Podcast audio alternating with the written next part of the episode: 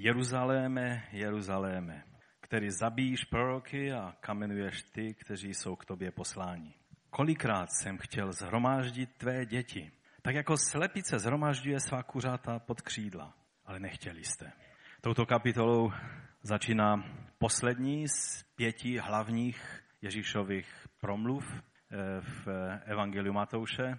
Tak jsem s takovou velikou bázní přistupoval eh, k této kapitole, protože mnozí kazatelé to řeší takým tím eh, hezkým, elegantním způsobem, že jednoduše se té kapitole vyhnou. Protože to je jedna z hlavních kapitol, kvůli které nový zákon je třeba obvinován z antisemitismu. A přitom, jak uvidíme dnes, tak jak může být antisemický, jak můžou být antisemická slova, která jsou z hlubin srdce toho, který byl tím nejpřednějším Židem, tím, tím nejpravějším Židem, který kdykoliv žil na této planetě. A na závěr této kapitoly je nádherná naděje, nádherné poselství pro každého jednoho z nás. Je v té kapitole varování, napomenutí, ale je tam i nádherné povzbuzení a potěšení nejenom pro národ Izrael, ale pro každého jednoho z nás a já, moje modlitba je, abychom to každý z nás mohli přijmout. Ta první řeč Ježíšova, ta promluva, což je zkázání nahoře, začínalo slovy, jakými slovy začínalo? Blahoslavení jste, že? Bylo tam několikrát opakováno blahoslavení jste, což znamená, Eh, máte štěstí, jste šťastní lidé, když, když jste třeba tiší nebo když jste pronásledováni. Tato poslední rozmluva, která obsahuje kapitoly 23 až 25, obsahuje ovšem sedm varování. Sedmkrát Ježíš říká běda vám. 23. kapitola končí Ježíšovou veřejnou službu vyučování. Pak 24. kapitola a další už jsou jenom mezi Ježíšem a jeho učedníky, kdy jim vysvětluje, jak to všechno s tím světem dopadne. A pro nás dnes, jelikož tato kapitola je takovým určitým vyvrcholením celé etapy, kdy, kdy stále znovu a znovu docházelo k tomu, že, že ten tehdejší náboženský velevážený establishment hledal způsob, jak Ježíše ponížit, jak ho nachytat, jak ho dostat do pastí, jak, jak ho e, znemožnit před lidem. A najednou to dochází do této faze, kdy mnozí z farize už odešli pryč. A v tom filmu tam vidíme takovou skupinku těch, kteří neví, jestli mají odejít nebo si to mají poslechnout. Z jedné strany to chtěli slyšet, z druhé strany je to nepříjemné slyšet to všechno, co jim Ježíš měl říct. Představte si, že zvoláme velkou konferenci a budou tady všechny sbory zapoštolské církve zhromážděné a budeme natěšení, co všechno uslyšíme. A ten, ten host, kterého si velice vážíme, který přijde, aby k nám promluvil, tak se kázání začne způsobem běda vám, členové apoštolské církve, pokrytci. Asi by to nebylo příjemné, že? Že teď už je v tom týdnu, kdy z chrámu odejde na Olivovou horu a do Betánie a vrátí se jako beránek, aby byl obětován. A tolikrát mluvil slova k lidem, slova útěchy, slova lásky, slova milosrdenství a milosti. A tady mluví slova, která se nám vůbec nelíbí. Ale mluví tady někdo, kdo je součástí toho lidu. Někdo, kdo pláče, jehož srdce je roztržené, kvůli údělu, který si zvolil, zvolili vůdcové jeho lidu. Není to nějaké, nějaké ukazování prstem zvenku, ale je to jako když se rodina sejde, aby velice závažnou věc projednali společně v té rodině. A musí si říct z očí do očí některé velice závažné a tvrdé věci. A to je ta 23. kapitola. To bude i naše takové určité vykulminování eh, té série eh, Mesiáš podle Matouše. A pak po nějakém delším čase se zase k tomu dalí pán vrátíme. Ale doufám, že, se, že si tuto kapitolu přečtete v překladu, který je trošku víc přímý než ten, který byl v tom filmu. To bylo, myslím, slovo na cestu a tam to byly všechny ty hrany tak velice pečlivě zaobalené a přesto to bylo velice silné. Že? A když si to přečtete třeba ve studijním překladu, uvidíte, že je to ještě přímější. A vřele vám to doporučuji. Můj první bod dnešní je Ježíšová překvapivá rada. Poslouchejte, své duchovní autority, ale jejich příkladem se neřiďte. To je zvláštní rada, že? Tehdy Ježíš, je tady napsáno, promluvil k zástupům ke svým učedníkům. Na stolci Mojžíšově usedli učitele zákona a farizeové. A teď bychom čekali, že, že něco řekne, prostě neberte je vážně, nebo, nebo běžte pryč, když začnou vyučovat. A on říká, a proto udělejte a zachovávejte všechno, co by vám řekli. Avšak podle jejich skutku nečiníte, neboť mluví, ale nečiní. Možíšův stolec, to je slavnostní místo, eh, jedno ze zachovaných eh, v eh, Korazimu vlastně je synagoga, kde se dochoval takový, takový to Mojžišův stolec.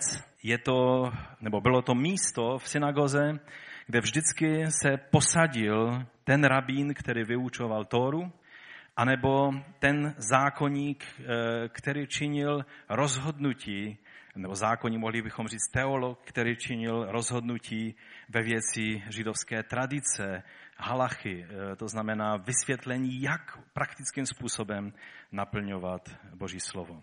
A vidíme, to je dost překvapivé na tu kapitolu. Co potom Ježíš všechno řekl, tak ten začátek je takový zvláštní. Je to, je to překvapivá rada, že Ježíš se tady ukazuje ne jako nějaký revolucionář nebo buřič, který chtěl všechno zpřevrácet a, a, a postavit z hůru nohama, ale je nám tady ukázán jako někdo, kdo respektoval to, co bylo uspořádáno. Šlo mu ovšem o podstatu věci. Často ti, kteří seděli na takovém nebo podobném Mojžišově trůně, mluvili sice slovo Boží, ale žili přitom v hříchu a pokrytectví. A židovská tradice je plná různých příběhů starších, kteří i apokryfní knihy jsou, jsou plné příběhů různých eh, o, o starších anebo o, o vůdcích, kteří se nechovali tak, jak by měli. Oni sice mluvili Boží slovo, ale často žili v hříchu a v pokrytectví. A Ježíš nám radí, že máme přijímat Boží slovo, ale nemáme následovat pokrytectví těch, kteří mají sice být příkladem, ale často nejsou. Víte, nebudeme se zodpovídat z toho, jak jsme napodobovali toho, kterého duchovního vedoucího, ale jak jsme následovali Krista. To si zapamatujme. V nebi se tě nedostaneš otázku, jak si následoval Reinharda Bonke nebo nějakého jiného vůdce v křesťanství, ale nakolik si byl podobný Kristu a následoval si ho v jeho šlepějích.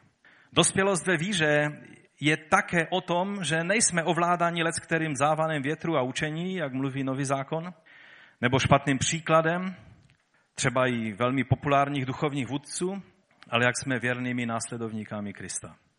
Teď byste mohli říct, no teď se z toho chceš vyvázat, protože apoštol Pavel řekl, nasledujte mě, jako já nasleduji Krista. Ano, jsou vůdcové a díky Bohu za apoštoly Pavly a za všechny věrné bratry a sestry, u kterých můžeme říct, tak jako on nasleduje Krista, já budu nasledovat jeho. Ale často jako křesťané jsme v situaci, kdy vidíme tělesnost, pokrytectví a hřích u těch, kteří jsou božími služebníky. Co v té chvíli máme dělat? Máme udělat revoluci? Máme celý svůj křesťanský život proreptat a pronaříkat a pronadávat na ty vedoucí? Pamatuji si na jeden okamžik v mém životě, kdy určití bratři mi nevykreslili jako mladému člověku obraz Krista takovým způsobem, abych, abych ho mohl následovat a dostal jsem se až do situace, kdy pokud bych pokračoval dál, pak bych od víry musel odpadnout. Protože ten obraz byl tak překroucený, divný, zvláštní, bizarní. A tehdy jsem se dostal do okamžiku, kdy jsem si musel uvědomit, ale ten bratr není tím, kdo mi ukazuje konečný obraz Krista. Boží slovo je obrazem Krista. Duch Boží je ten, který mi dává najevo, kým je Kristus pro mě. To byl jeden z obrovských momentů v mém životě, kdy najednou jsem pocítil, jako bych se z puberty dostal do dospělého věku. Jako bych se postavil na své samostatné duchovní nohy. Jako bych si uvědomil, že to, že ten bratr stojí nebo padá, neznamená, že já musím také padat, když on padá.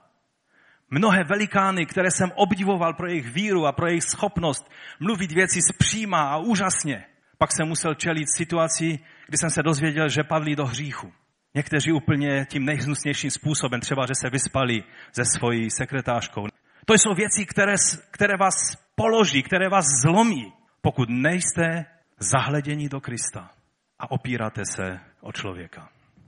A proto ta Ježíšova rada je tak důležitá. V této kapitole se Ježíš velmi překvapivě a velmi tvrdě vypořádává ze zákonníky a farizeji a jak jsem už říkal, povrchním pohledem mnozí lidé dospěli k závěru, že je to antisemické a, a, a neví si rady s touto kapitolou a přitom opak je pravdou. Je to jen povrchní pohled. A v současnosti se už ten argument ani moc nepoužívá. Pokud by Matouš a, a už dokonce Ježíš, pokud bychom eh, chtěli v, v něm vidět nějaké náznaky antisemitismu, pak bych byl antisemita Izajáš, David, Jeremiáš. Třeba jeden citát za všechny od Jeremiáše, 23. kapitola z hodou okolností také. Běda pastýřům, kteří hubí a rozptilují ovce mé pastvy, je hospodinův vyrok. Proto takto praví hospodin Bůh Izraele o pastýřích, kteří pasou můj lid. Vy jste rozptýlili mé ovce, rozehnali je a nestarali se o ně, hele, postarám se o vás za vaše zvracené činy, je hospodinův výrok. To zní dost tvrdě. Takhle se mluví v rodině, ve které se věci kladou na stůl, otevřeně, neházejí se pod koberec. Víte, farizeové začínali velice dobře. Byli to vlastně oni, kdo celé to její hnutí v době eh, helenizace izraelského národa, kdy Seloukovci eh, vnucovali prostě řecké zvyky a způsoby a zakazovali všechny věci spojené s judaismem izraelskému národu. Vyvrcholilo to pak povstáním Makabejců, ale v celé té době toho helenizačního tlaku, nebo když bychom to mluvili o dnešní době, toho tlaku zesvědčení, kdy, kdy ta společnost kolem nás se snaží církev skrouhnout tak, aby byla stravitelná pro člověka v postmoderní, postkřesťanské, post všechno době. A farizeové to byla skupina biblistů a, a vedoucích, kteří řekli ne, takovým způsobem zanikneme a už nebude Izrael hospodinovým národem. A proto se tomu vzepřeli a začali, začali vyučovat Tóru a začali se starat o ty věci a bylo to ze začátku úžasné hnutí. Ale pak přišla další a další generace a přicházely další a další pravidla, které byly víc a víc tělesné a víc a víc si mnozí bažili v těch pozicích, které měli. Víc a víc se to kazilo, až to došlo do téhle faze, kterou vidíme v 23. kapitole. Ale stále to byli ti židovští vůdcové, se kterými Ježíš mluvil a přel se a napomínal je a tím dával najevo, že o nich je naděje. Že i když jako celek, jako národ se Izrael rozhodnul odmítnout svého mesiáše, oni jako jednotlivci, každý jeden z nich, a díky Bohu, že tisíce farizeů to učinilo posléze že, a zákonníku, že přijali poselství vzkříšeného Krista od apoštolů, tak jak tady to předpovídá Ježíš v této kapitole. Teologicky měl Ježíš k farizeům nejblíž ze všech proudů judaismu jeho doby. Saducej eh, s těmi jenom párkrát diskutoval a bylo vidět, že s nima není žádná řeč. Jeho kritika směřovala samozřejmě ne ke všem unblock farizeum, ale k těm, kteří, na které platilo to, o čem Ježíš tady mluví. Byla to ta skažená, převrácená část hnutí farizeů, pyšná a povyšenecká. Ve většině to byli z toho křídla šamajovského, farizeové, kteří si mysleli, že jsou daleko, daleko eh, přísnější a přesnější v dodržování Božího slova. A oni tvořili tehdejší jeruzalémský establishment. Je také velmi zajímavé, že když se díváme do dějin, tak jediný proud judaismu, který obstál. Všechny ostatní zanikly. Tím, když zanikl chrám, tu obrovskou katastrofu, o které budeme někdy v budoucnu mluvit u 24. kapitoly, zničení města a chrámu, všechny ostatní proudy judaismu zanikly a obstal jedině hilelovský farizaismus. Jochanan ben Zakaj a jeho učedníci vytvořili jedinou vyjma mesianské té, té církevní větve judaismu, protože možná pro některé z vás je to novinka, ale jsme odnoží judaismu, jsme součástí toho širšího Izraele. A tak eh, ten rabínský judaismus vlastně spolu s mesiánským judaismem jsou jediné dvě formy judaismu, které obstály ty obrovské soudy, které přišly na celý tehdejší národ. Je to jakoby jim jediným, tomu jedinému proudu Bůh dal možnost složit reparát. Ti ostatní zanikli v propadlišti dějin. A těm farizeům, kteří, kteří tehdy neobstáli, jakoby Bůh zachoval až do, až do dnešního dne. Vlastně eh, rabínský judaismus, to je ten, který známe, eh, jakoby stále si ho Bůh zachovával, aby mohli ještě jednou tu stejnou otázku odpovědět. Víte, ta kritika farizeů byla i v té době eh, Ježíše velice známa. Ti, kteří do toho trošku viděli, tak bědovali nad stavem mnohých proudů a skupin farizeů. V Talmudu je seznam, a to je jak v babylonském, tak v jeruzalemském Talmudu, je seznam farizeů tehdejší doby a je tady sedm takových charakteristik farizeů a, a jsou dost hodně kritické. Třeba jední farizeové se jim říkalo šikmi, to jsou eh, takoví eh, ramenatí farizeové, kteří dávali hodně okázale najevo svoji zbožnost a šikmi znamená, že, že, že, jsou, že jsou farizeji podle principu šekemu. Šechem z 34. kapitoly Genesis si přečtěte, co tam dělali, že, že vlastně svoji zbožnost dávali okázale najevo, nedopadlo to dobře. A jeden z těch druhů, eh, těch farizeů byl, byli takoví, kteří velice nosili jakoby vyložky na ramenou, proto se jim říkalo ramenáči, té své zbožnosti a té nadřazenosti své zbožnosti. Další byli, eh, se jim říkalo nikpy, byli to farizeové, kteří, kteří jakoby kulhali, kulhaví farizeové. Ale eh, to byli farizeové, kteří, taky se jim říkalo, počkej chvíli, farizeové, kteří vždycky říkali, počkej chvíli, já teď, já teď dělám dobrý skutek. A ty chvíli počkej a budeš se muset dívat na to, jak já tady velice ostentativně udělám ten dobrý skutek, to, to nějak, naplním to nějaké přikázání. Tak to byli takoví ti počkej chvíli farizeové. To teď nečtu z, nějaké, z nějakých sionských mudrců nebo něco. To čtu z, e, ze seznamu, který je v Talmudu. Pak byli další skupina farizeů krvácející nebo poranění farizeové. To byli ti, kteří velice, velice dávali najevo, že když vidí ženu na ulici, tak zavřou oči a narazí třeba do zdi nebo do, do sloupu, aby dali najevo, že oni teda neví jak ostatní, ale oni se na ženu v životě nepodívají. Pak byli farizeové medukia. To je taková zvláštní skupina, což to, to slovo znamená jako palička u moždíře. To byli farizeové, eh, kteří kteří publikovali e, svoji svatost a, skloněnou hlavou a, skutky svatosti chtěli dávat najevo, že jsou svatější než, než ostatní. No a protože vyčnívali, jak, jak, jak ta, eh, ta palička u moždíře, no tak proto se jim takhle říkalo.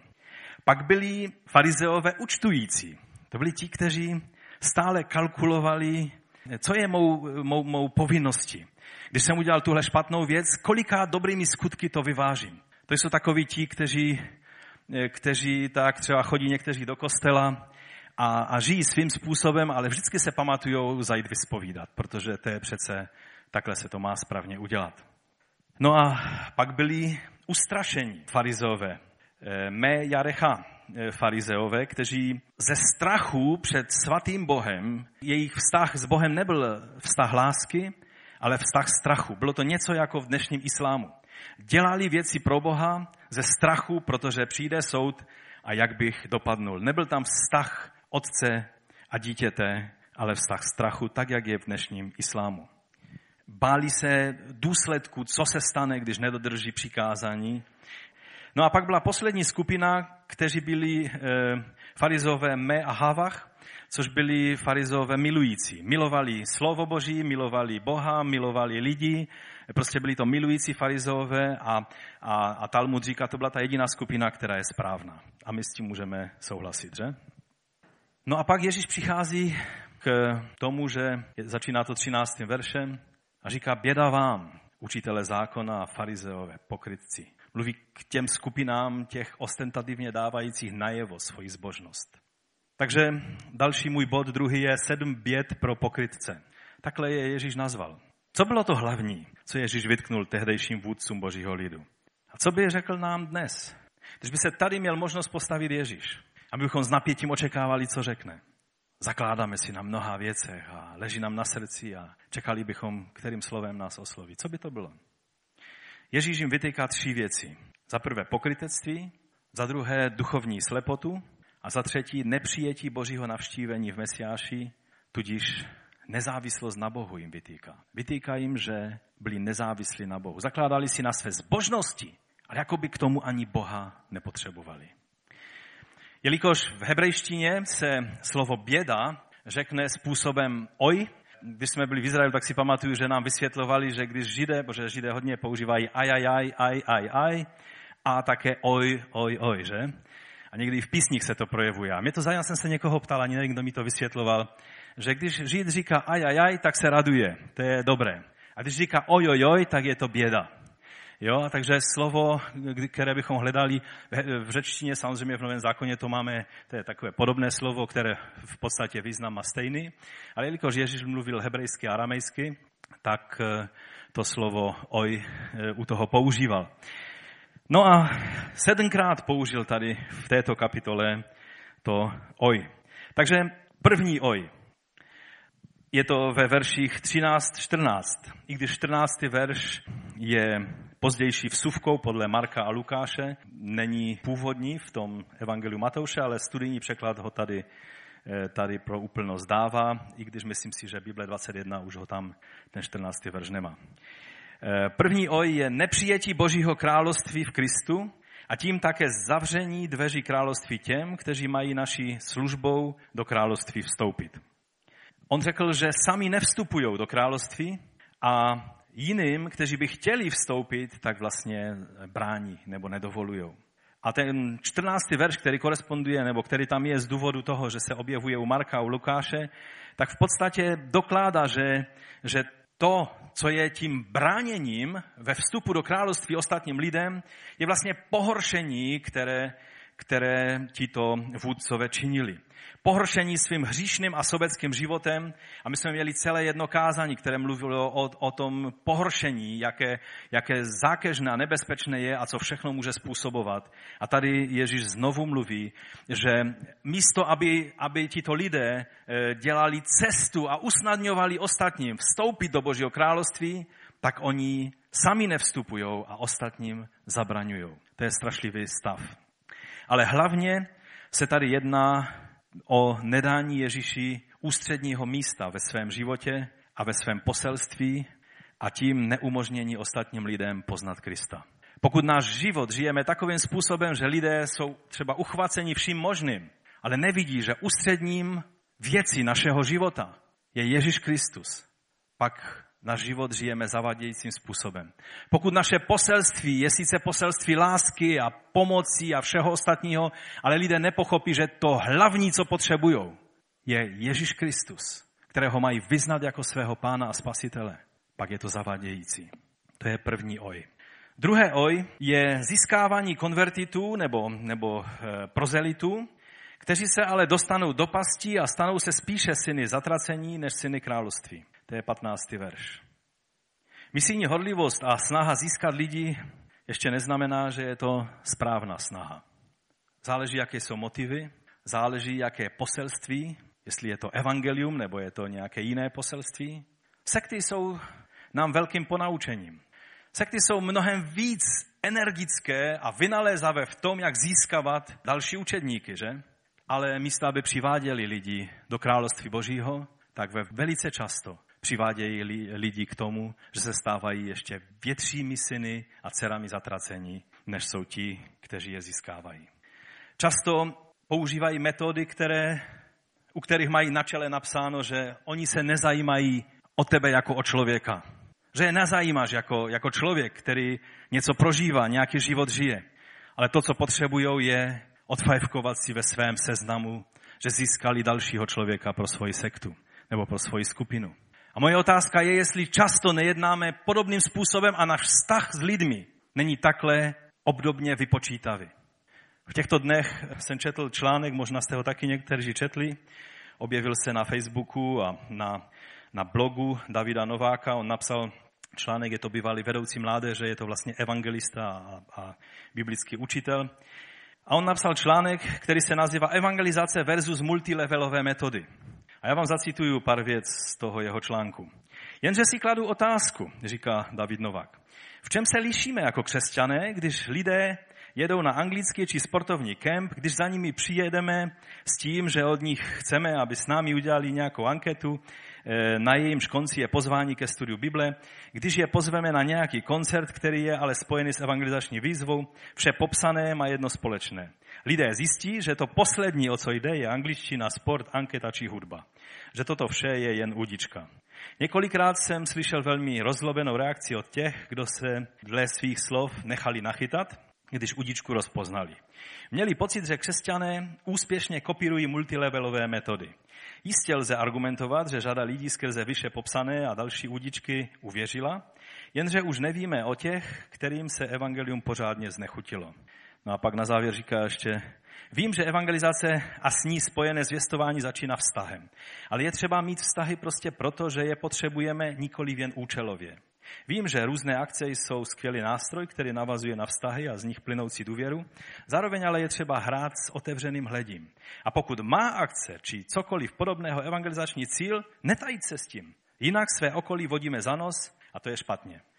Musím říct, že i když ne úplně se vším souhlasím, co v tom článku je napsáno, protože přece jenom jsme nazváni rybáři lidi, že? Ale ze způsoby, které se v dnešním evangelizačních snahách používá, kdy můžete být součástí nějaké akce až do téměř posledního eh, okamžiku a nepřijdete na to, že jsou to křesťané, nepřijdete na to, že se jedná o evangelizaci, tak je to špatně. Tady někde v Beskydech je jedna modlitebna, kolem které jedete a vidíte, že je to modlitebna a není napsána, komu patří. Co je na tom špatného, abychom jednali s otevřeným hledím s lidmi. Když nám se jedná o to, abychom jim předali evangelium, proč bychom se za to měli stydět, skrývat se s tím a snažit se nějakou pastí je nachytat. Ale o tom jsme už tolikrát tady mluvili, že já se u toho dnes nebudu zdržovat. Můžete si přečíst celý článek, pokud chcete. Pojďme k dalšímu, k třetímu oj. Slepí vůdcové, takhle je nazývá Ježíš, zaměňování důležité podstaty za nepodstatné věci a vytváření pravidel, která vycházejí z nepochopení božího charakteru. To je verš 16 až 22.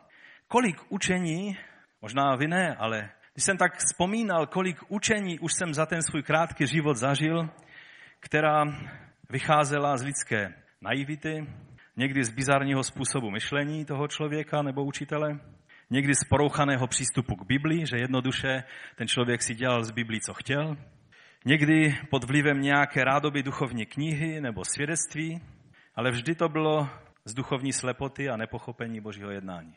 Nevím jak vy, ale já jsem už toho zažil dost. A to nejsem dlouho na tomto světě. Problém je, že to strašně dokáže komplikovat život s pánem obyčejným lidem. Někdy se lidé zamotají do těch věcí tak, že už nenaleznou cestu ven. Třeba si vzpomínám tu dobu, kdy se nám někteří snažili vysvětlit, že pokud chceš být v tom proudu, který, který, nad kterým je Boží přítomnost a, a Boží šekina, a pokud chceš být in, musíš do té řeky vstoupit. Tou řekou nemysleli milost e, Boží, tak jak je u proroka Ezechiele, ta, ta řeka popsána, ale tím mysleli hnutí toho, že když přijde na tebe Duch Svatý, tak se spazmaticky směješ a vypadáš jak blázen, ale nejsi blázen, si pod vlivem Ducha Svatého. Pamatují se, jak mnozí mi tehdy chtěli ukázat, pokud se nezapojíte do tohoto hnutí, jste mimo, jste, jste, jste i chabot. Boží sláva se vytratí z vás. Je třeba v dnešním světě velice dbát na to, odkud čerpáme, z jakého pramene nabíráme, co do sebe duchovně dostáváme. Čtvrté oj. Cedění komáru a nevšimnutí si velblouda. Čili zanedbání toho, oč Bohu skutečně jde na úkor vnější náboženské pichy a úzkoprsosti. Jsou lidé, kteří se dokážou do krve pohádat o věcech, na kterých nic nestojí. O tom jsme mluvili celé minulé kázání, nebo velkou část minulého kázání. A víte, možná, že tady hrálo roli i taková slovní hříčka, protože v aramejštině se řekne e, velbloud gamla a, a komár se řekne galma, takže tam jedno slovíčko je jenom přehozené a asi se to Ježíši líbilo, nebo to bylo rčení, které se běžně používalo tehdy, tak to Ježíš použil a vypadá to strašně směšně. Víte, tady sedíte, že oni, oni meditovali nad tím, že když se ti do vína dostane komár a ten je nečistý, tak, tak jsou celé svazky na to téma napsáno, jestli, jestli to svaté víno posvětí toho komára, nebo ten nečistý komár znečistí to víno, že? A takové ty debaty. A Ježíš říká, vy tady cedíte komára, dumáte nad komárem, jak ho z toho vína dát pryč. A tady se vám procházejí velbloudí, obrovské problémy, které má. Vy stojíte na Prahu velké celonárodní katastrofy a vy tady pitváte komára. A já věřím, že když by Ježíš dnes přišel na tento svět, podobnou věc by ukázal i církvi. Kdy se do krve některé, některé denominace, někteří vůdcové, některé, některé směry dokážou hadat o, o, o, o drobnosti. A velice závažné problémy jdou stranou. Procházejí se jako obrovští velbloudi. Velbloud to bylo to největší zvíře, které eh, v tehdejším Izraeli žilo, proto možná bylo použito jako příklad. A Ježíš jim říká, dáváte desátky z máty, kopru, kmínu. Ne, že bych chtěl eh, kritizovat dávání desátku, říká, to jste měli, ano, v tom jste měli pokračovat. Ale závažnější věci zákona je právo, milosrdenství a věrnost. To jsou věci, na kterých záleží. A zase jsme u duchovní slepoty. Nevidět velblouda je třeba být pořádně slepý, že? Ono velblouda nejenom, že vidíte, on na vás plívne. Takže máte oči zalepené tím jeho plivancem a musíte se očistit. Kdo jste byli blízko velblouda, tak to znáte. Prostě není radno se příliš přibližovat k velbloudovi. On smrdí, takže nevidět velblouda je třeba být absolutně, totálně duchovně slepým člověkem. Tady citát od Blomberga, jednoho z skvělých biblistů dnešní doby. Křesťané po všechny věky si dali obrovskou práci s tím, že se zaměřovali na malichernosti a zanedbávali důležité věci. Ono v angličtině to je slovní hříčka. Majoring on minors and minoring on majors. Jo, že, že vlastně se zaměříte na ty malichernosti a, a ty velké věci ty zanedbáváte. Micháš 6.8. Na to narážel Ježíš, když o tom mluví. Oznámil ti člověče, co je dobré a co od tebe hospodin žádá. Jenom aby zjednal podle práva, miloval milosrdenství a pokorně chodil se svým Bohem. Často tenhle přístup, který je přístup malichernosti, úzkoprsosti a, a píchy, způsobuje rozdělování a rozvětvování církve do tisíce denominací. A někdy ani ne denominace, ale skupiny. Když bychom se podívali na to naše dobré a krásné Slesko, když byste šli trošku víc k horám, tak najdete všelijaké skupiny, které některé čítají 30, některé 50, některé 10 lidí a mnohé z těch skupin mají pocit, že oni jsou ti jediní, kteří se drží pravdy. Páté oj. Vnitřní nečistota, skryté hříchy, to je verš 25 až 26. On jim říká, že čistí číše a mísy z vnějšku a stále to myjou a uvnitř nechají všechnu tu chamtivost a hrabivost a nezdrženlivost. A Ježíš jim radí, slepý farizeji napřed vyčistí vnitřek číše, aby se stal čistým jeho zevnějšek. To je rada, to je boží rada. Jestli stále zápasíš s tím, že, že prožíváš věci ve svém životě, které nejsou správné a, a, a, a tvůj život je plný nečistoty, ne, nevyřešíš to tím, že budeš tu nečistotu stále zvnějšku nějakým způsobem skrývat, přikrývat, eh, hezky se zbožně usmívat na zhromáždění a tak dále. Je třeba vyčistit skrze pokání a přijetí Boží milosti a odpuštění vnitřek té číše, vnitřek tvého srdce. Pak bude i tvůj vnější život v pořádku. Šesté, oj, vnitřní duchovní smrt, to je jenom posunutí dál toho pátého oj. Navenek veleváženost a respekt okolí a uvnitř smrt a prázdnota.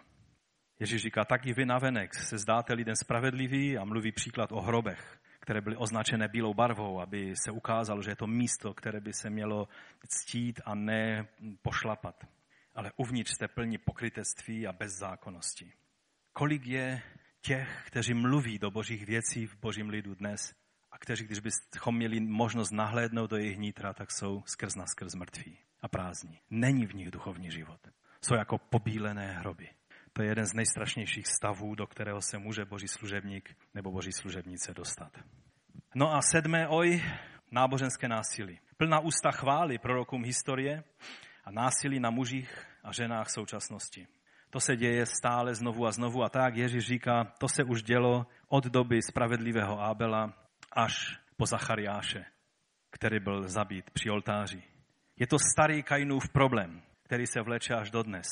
A vrcholně byl projeven ve středověkém papežském systému, který pronásledoval skutečné vyznávače Ježíše Krista. A v té nejhorší podobě ho vidíme dnes v té islámské verzi. Když jakékoliv hnutí překročí hranici, že začne pronásledovat Kristovi učedníky, je to známka antikristovského ducha a ne kristovského ducha. Páchaní násilí na božích dětech, ale i na jiných lidech se vždy takový náboženský vůdce nebo směr staví na stranu Antikrista. No a v závěrečném zhrnutí, kdy Ježíš si nebere servítky a nazývá ty vůdce plemenem zmije.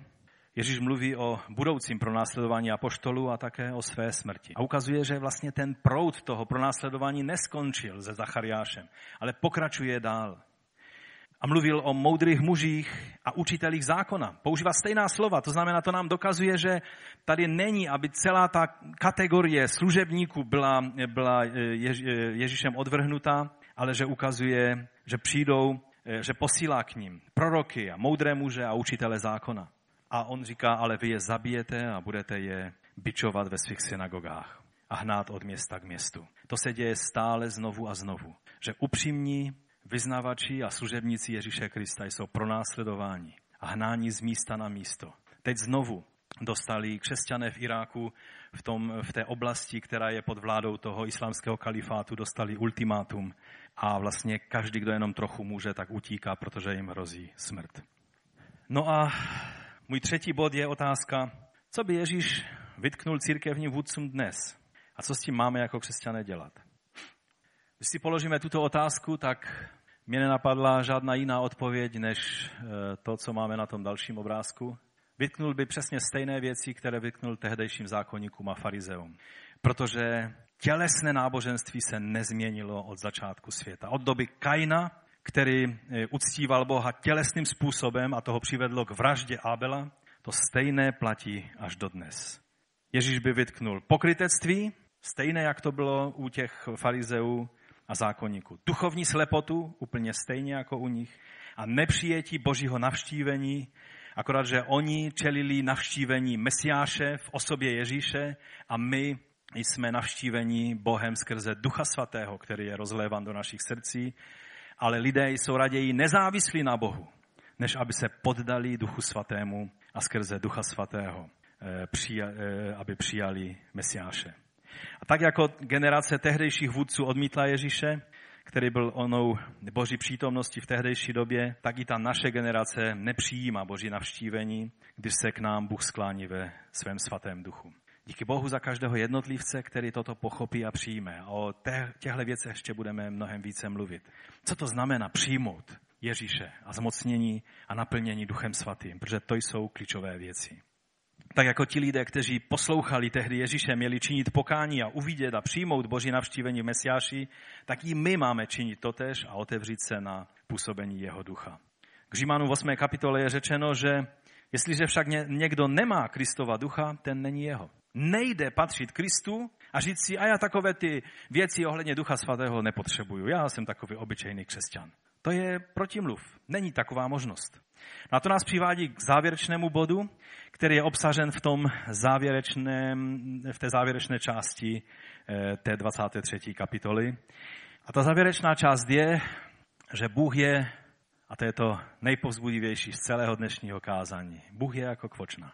Jako dobrá, poctivá, úžasná kvočna, která, ve které, u které všechny ty instinkty ochrany těch, těch kuřátek fungují tenhle obrázek úplně, já, já jsem včera na něho hleděl půl hodiny minimálně a, a kdyby ho našel v lepším rozlíšení, tak si, tak si s něho udělám plakát, protože to je nádhera. To je absolutně nádhera. To černé kůže představuje eh, všechny syny království Černé Afriky. To bílé kůže představuje eh, bělochy z Evropy, těch je podstatně méně. A nebo také možná to představuje, to bílé představuje eh, syny království od Židů a a to černé kuře představuje možná, možná všechny pohany. Ale já nevím, já si z dětství ještě pamatuju, že moje maminka měla slepice a až, až jsem došel tak daleko, že jsem se včera Felicie zeptal, jestli si nepořídíme slepice. Ale to, to jsem se trošku unesil až příliš daleko. Ale chci vám říct, že ten, já jsem nikdy Boha takhle neviděl. Pro mě by bylo ponižující Boha uvidět jako, jako kvočnu. A přitom Ježíš tento obraz používá. Syn Boží jako ten poslaný Jahve, který měl za úkol být přítomen u svého lidu, on se choval jako dobrá kvočna, která ovšem byla znovu a znovu a znovu odmítnuta svým lidem. Víte, když Ježíš viděl Jeruzalém, když se díval na to město, tak plakal. A otázka je, co by dělal nyní, když by viděl stav dnešního světa a dnešní církve. A najednou vidíme Ježíše, jak v těch posledních verších, od 37. verše, jak, jak mluví Jeruzaléme, Jeruzaléme. Když v hebrejštině se něco opakuje, to znamená, že je to důraz, že je to jakoby Jeruzaléme na druhou, ve smyslu Jeruzaléme, teď k tobě mluvím. Kolikrát jsem chtěl zhromáždit tvé děti, tak jako slepice zhromážďuje svá kuřata pod křídla a nechtěli jste. A pak říká, váš dům se vám zanechává pustý. Mluví o tom, že odejde z chrámu a už se nevrátí. Přijde jako oběť na Golgatu, jako beránek. A pak dodává, neboť pravím vám, od nynějška mě již neuvidíte, dokud neřeknete, požehnaný, který přichází ve jménu pána. Všimněte si, že stejný postoj je u všech opravdových služebníků božích. Když Mojžíš a, a Pavel se dostali do situace, kdy uviděli, kam kráčí boží lid, tak jak Mojžíš chtěl svoji vlastní duši obětovat za to, aby zachránil Izrael. Je to tak? Pavel říká, kež bych já mohl být vymazan z dědictví v Božím království, jen aby moji bratři podle těla, Izraelité, mohli být zachováni. A to je duch Kristův, který se projevuje takovýmto postojem. Bůh vždy chtěl být ochráncem Izraele jako kvočna pro kuřátka. Proč to nešlo? Proč to nejde ani z církví? Proč mají lidé tendenci se rozutéct spod božích křídel, místo aby přirozeným způsobem jako malá kuřátka se schovala, když přichází nebezpečí pod křídla té úžasné, obrovské, nádherné a všemocné kvočny, kterým je Bůh. Víte, když se podíváme na úplně začátek, je to tendence od Adama a Evy. Když oni se dostali do průšvihu, co udělali? Běželi k Bohu a řekli, Bože, ty jsi jako ta dobrá kvočna, která nás nyní schováš pod svá křídla milosti. Učin to, pane, odpust nám. A nebo utíkali pryč, schovali se před Bohem, přikryli si fikovými listy svoji nahotu a, a snažili se nějakým způsobem si dát všechna ta, ta tefilin a ty, eh, ty střapce a to všechno, co, co zbožný člověk má mít, aby vypadali aspoň trošku zbožně a přitom se schovávali před Bohem. Tohle je způsob, jak lidé jednají. A to jsme zdědili. Zdědili jsme tendenci utíkat před Bohem a ne běžet k Bohu. Nebyt milosti Ducha Svatého, kterou Bůh, eh, milosti Boží skrze Ducha Svatého, kterou On vylévá, že nás přitahuje k sobě, pak nikdo z nás bychom pod ta Boží křídla neběželi. Místo ve svém průšvihu jít k Bohu, běžíme se skrýt před Bohem ve své nezávislosti. A vlastně Satan už nemusel nic víc udělat. Když způsobil tohle, že lidé, když byli v průšvihu, tak se si potvrzovali svoji nezávislost na Bohu a utíkali před Bohem, to ďáblu stačilo, aby je měl v hrsti. Víte, představa Božího syna, onoho poslaného Jahve, který nabízí svoji ochranu Izraeli, jako těm malým kuřátkám, to mě včera přemohlo. Když jsem nad tím meditoval a přemýšlel a, díval se na tu úžasnou kvočnu, tak jsem si uvědomil, jaký Bůh vlastně je, teď já ho ještě neznám. Jak často váháme, jak často se snažíme řešit do poslední chvíle věcí a teprve, když je úplně špatně, tak začínáme hledat Boha. Každý, kdo jste měl možnost vidět kvočnu z kuřátky, tak je to úžasný obraz, protože jenom co, nějaké, ně, něco se stane, nevysvětlitelná, ty kuřátka okamžitě běží k té kvočně. A ona se začne chovat jako obrovský ochránce. A jeden člověk v takové legraci psal, že šel se svým dobrmanem a, a byla tam kvočna z kuřátky a ta, ta, ta kvočna si sedla na ta kuřátka a dívala se takovým pohledem na toho dobrmana, že ten dobrman, kdyby měl ocas, tak ho strčí mezi nohy a uteče, ale jakož dobrman nemá ocas, tak utekl i takhle. A ten majitel toho psa byl v šoku. To je jenom kvočna. Ale Bůh vložil do té kvočny něco ze svého charakteru. Touhy chránit ty, kteří k němu utíkají. Když byste mluvili s hasiči, kteří třeba hasili nějaké lesní požáry, tak jak jeden případ v Kanadě, kdy byl lesní požár a zhořela i jedna usedlost. A pak tam šel mladý hasič a, a viděl nějakou hromadu zuhelnatělou na zemi a, a tak přišel k tomu a říkal, co to tady je? A kopnul do toho. A když to odkopnul, tak vyběhly malá kuřátka spod té hromady zuhel na těle. A ten starý hasič říká, to není poprvé, co to vidím. To je kvočna, která zhořela a zuhelnatěla, ale zachovala život pro svá kuřátka. Víte, jestli Bůh do takové blbé kvočny, slepice nemá příliš velký mozek, to si řekněme rovnou, dokázal vložit tak nádherné instinkty. Představte si, že ta kvočna seděla na těch kuřátkách i když přicházel oheň, jí to pálilo a nechci popisovat do detailů, co se dělo, ale to něco, co Bůh do ní vložil, způsobilo, že zůstala sedět, až uhořela a zachovala život pro své, pro své děti. To je Kristův princip. Ježíš šel na kříž. Raději položil svůj život, než by měl nechat ohrozit tebe a mě. Jak máme právo si klást otázky, Bůh se o mě nestará? Kde je Bůh, když já trpím? Ano, možná není jak nějaký superman, který přiletí oknem a zachrání tě v nemocnici, eh, nebo jak teď já jsem zápasil se zubem, tak prostě u zubáře a blum a, a problém je vyřešen. Musel jsem si projít kalvárii tři týdnů eh, prostě problému. Možná Bůh nejedná jak, jak nějaký oslíčku na kryse, když máš eh, šlajtofli prázdnou, zatáhneš že, za toho oslíka nasypou se ti dukáty. Nebo, nebo nějak jinak, nějaký Aladin, že a tak dále. Jsou lidé, kteří mluví že Duch Svatý je jak Aladinův džín. To jsem slyšel v jednom svědectví jedné služebnice Boží. Nic nemá společného Duch Boží s tím, abychom udělali takhle a on musel jednat podle toho, co chceme. Bůh je Bohem na trůně. On jenom ví, co je nejlepší pro nás. Ale já chci, abyste z toho dnešního kázání odešli s vědomím, že tenhle charakter, takhle bezpečně se můžeš cítit. Cokoliv přichází na, na tvůj život, na tento svět. I když to bolí, můžeš vědět, že můžeš být pod křídly Boží přítomnosti. Tak jak kdysi rabíni mluvili o křídlech Boží šekiny. Šekina to je ten oblak Boží přítomnosti. A oni stále znovu a znovu mluvili o křídlech Boží šekiny. Ano, to je, křídla Boží šekiny je co? To je Ježíš Kristus, ten syn Boží, který vždy přicházel a snažil se chránit, vést a ukazovat cestu svému lidu.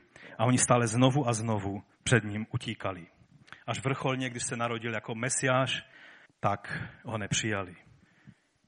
A tak Ježíš musel oznámit svůj odchod z chrámu. Hle, váš dům se vám zanechává pustý. Víte, on tady říká až do doby, než řeknete požehnaný, který přichází ve jménu pána. Baru Habab Shem Adonai. Je to, je to citát ze žálmu 118. a toto slovo židé citovali, nebo možná dodnes citujou u třech hlavních svátků. U Pesachu nebo Paschy, u Šavuot nebo Letnic a o svátku Sukot. Když Ježíš vyjížděl do chrámu, lidé citovali tento žálm. Požehnaný, který přichází ve jménu páně. Hošiana, Baru Haba Bešem Adonai. Oni zvolávali a citovali tento žálm. To bylo v čase paschy. O letnicích také lidé chválili Boha a chválí ho dodnes. Ale stále je ještě jeden svátek, který vždy ukazoval na mesiánské království. Na to království, které očekáváme. A přijde den, ten svátek, sukot všech sukotů, kdy začne mesiánské království a to přijde tehdy, kdy společně s našimi židovskými bratřími a sestrami, kdy budeme volat Baru Haba Bšem Adonai. Když toto zvolání začne v Izraeli, když Izrael tak jako v době, kdy výjížděl Ježíš do chrámu, tak nevědomky před paschou vyslovovali tento žálm a neuvědomovali, co všechno to znamená, co všechno tím činí, když na konci věku toto Izrael učiní vědomně a vyzná Ježíše jako pána. A rabíni vždycky říkají, že Mesiáš, když uvidíš Mesiáše, toto jsou slova, která, kterými ho máš pozdravit. Baru haba, Bešem Adonai. To je naděje pro Izrael. Když se díváme, co se děje v Gáze, když se díváme na to, jak, jak, jak Izrael je víc a víc na kolenou kvůli té situaci, která vůbec není pro ně ani zvítězilá, ani příjemná. Možná arabové, kteří si pěstují kulturu smrti, tak 100 mrtvých sem, 100 mrtvých tam neznamená nic. Ale pro Izrael těch 42 nebo 43 vojáků k této chvíli, kteří zahynuli na bojišti, to jsou synové a otcové rodin. A každý ten jeden voják pro ně znamená mnoho. A proto já věřím, že to je jeden ze způsobů, jak Bůh jako ta dobrá kvočna volá své syny a dcery izraelské, aby uviděli a přišli a rozeznali svého pána. Tak jako o tom prorokoval Pavel, když v 11. kapitole eh, k Římanům říká, ptám se tedy, což klopitli proto, aby padli? Naprosto ne. Ale jejich proviněním se dostalo záchrany pohanům, aby to vzbudilo jejich žárlivost.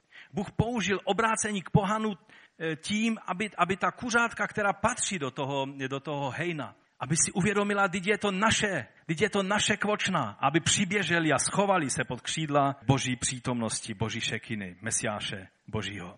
A on dále říká, jestliže jejich provinění znamená bohatství pro svět a jejich porážka bohatství pro pohany, oč více bude znamenat jejich plnost. Na jiném místě říká, že což jiného to bude znamenat než vzkříšení. A dále pokračuje 25. verš. Nechci totiž, bratři, abyste nevěděli o tomto tajemství, abyste nebyli moudří sami u sebe, že část Izraele se zatvrdila, pokud nevejde plnost pohanu, bude však zachráněn celý Izrael. Jak je napsáno ze Sionu, přijde vysvoboditel. Odvrátí od Jákoba bezbožnosti. A to bude má smlouva s nimi, až odejmu jejich hříchy. Podle Evangelia jsou nepřátelé kvůli vám, ale podle vyvolení zůstávají milovanými pro své otce. Vždyť dary milosti a boží povolání jsou neodvolatelné. To je způsob, jakým jedná Bůh. On se tak lehce svých kuřátek, svých dětí nevzdá. On je tím, kdo te, tyto instinkty nádherné do té kvočny vložil, kdo je stvořil. A tak závěrem se ještě vrátím k tomu, že to všechno, co jsem teď mluvil, bude na konci věku, kdy, kdy bude ten slavný čas, kdy království tohoto světa se stanou královstvím božím. A o tom budeme mluvit u 24. kapitoly někdy v budoucnu. Ale teď, dnes, od letnic až po druhý příchod Kristův, stále je možnost, že každý jeden můžeme přijímat Boha, jeho lásku. Můžeme se sklánět před Kristem. Můžeme, můžeme se s důvěrou utíkat pod jeho křídla, jeho přítomnosti. Bůh se sklání ke každému člověku individuálně, i k tomu farizeovi, i k tomu pišnému náboženskému člověku. Co vlastně může ta kvočna, když se ještě k ní vrátím, pro svá kuřátka udělat? Ona nemůže běhat všude a, a, a chytat, ta kuřátka. To jedno, co může udělat, je nabídnout svoji přítomnost. A ta kuřátka se musí schovat. Je to tak? Že kdyby se stále zvedala, běhala z místa na místo, eh, nebylo by ani jedno kuřátko zachráněné. A to je nádherný obraz toho, že Bůh se ti nabízí. On tě volá, ale ty musíš udělat krok směrem k němu. Povstaňme k modlitbě. Neutíkej před Bohem, když víš, že tě hledá a volá tě. Když tě Bůh dnes volá, dnes je ten čas, kdy mu můžeš odpovědět.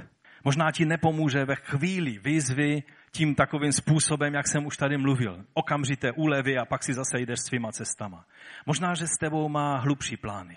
Možná, že tě chce přivést do bodu, kdy si uvědomíš, že když nemáš nic, tehdy si uvědomíš, že máš Boha a mít Boha, to stačí. Mnozí musíme procházet složitýma věcma v životě. Stejně jako Izrael. Mnozí říkají, jak to může být vyvolený národ, když, když je to nejvíc trpící národ ze všech národů na země kouli.